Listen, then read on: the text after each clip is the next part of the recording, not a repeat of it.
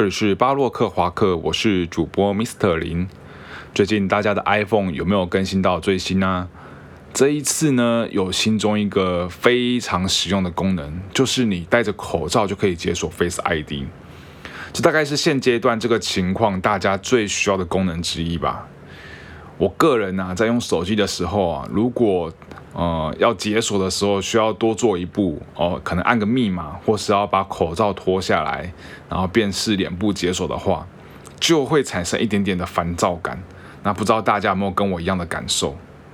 又或者是另外一个情况是，呃，在进出监狱站的时候，明明大家都是很正常的，逼的就过去了，可是到你的时候呢，就突然卡住，没有办法感应，也是让人觉得莫名的烦躁感出来。啊，或者是你自己在用那个用手机开网页，那网页跳出来的时候，就一个圆圈圈在那边转啊转啊转啊，那个是你那转啊，你心情就跟着啊杂了。那其实你生活啊越来越便利，却发现啊这种小事情啊就开始足以让人家失去耐心了。这感觉好像啊你越来越适应现在的环境，脾气啊就越来越变得不好。大家有这样觉得吗？今天第四集要来说的是充满感谢的政权，这是我们尼特罗会长向武术致敬的方式。这方式呢，就是每天挥出一万次充满感谢的政权。那他一开始所挥出这一万拳所耗费的时间呢，大概是十八个小时，然后每天都是这样子一直挥，一直挥。大概挥到两年之后呢？他就发现挥出一万拳之后，太阳居然还没有下山，就时间变得更短了。再持续这样子训练两年呢，他挥出一万拳的时间呢，只要一个小时就能完成了。也因为这样的过程呢，造就他成为当时最强的念能力者。那在这个叙述当中啊，我想要讨论的是每日一万拳的这个方式。那其实啊，现在不管你学什么啊，大家都讲求一个速成。你会看到的广告文宣应该都是这个样写：一个星期让你看到人鱼线，或是三十天速成英文绘画。可是现在应该不有人写说三年打造魔鬼身材，或是五年精通英语的这样的一个口号，因为完全没有吸引力。现在要持之以恒做一件事情，真的不是那么的容易，至少对我来说是这个样子。因为现在的资讯太多了，充满太多会让人分心的事物。光是你一个人要安静的在那边看完一本书，都其实不是那么容易。那现在啊，其实可以问大家一个问题，就是你还记得你上次看完一本书是什么时候吗？那我个人一个月大概平均都是看完两本书左右。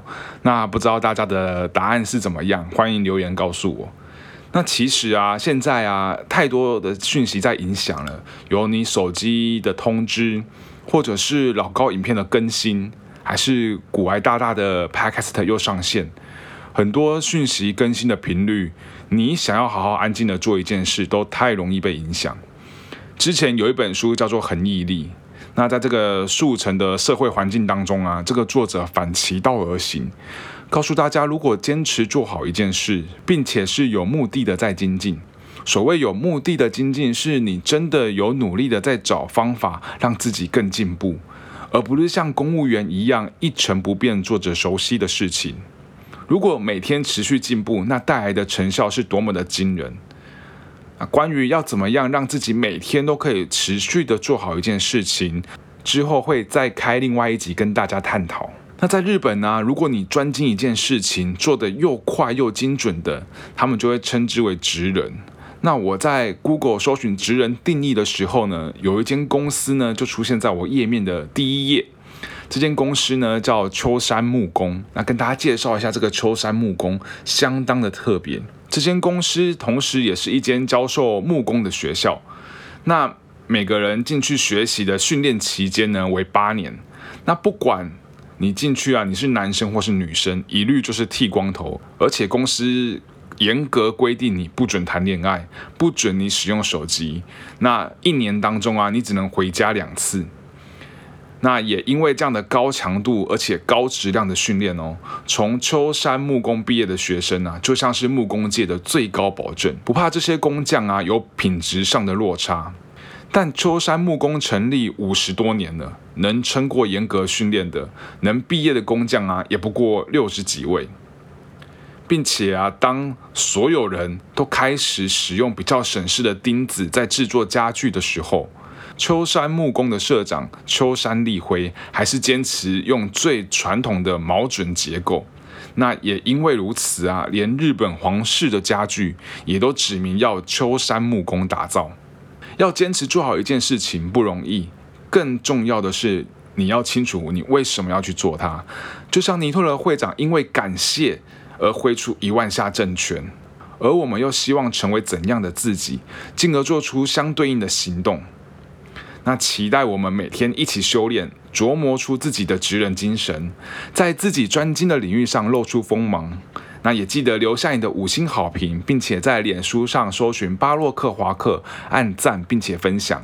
那我们下周三见喽，拜拜。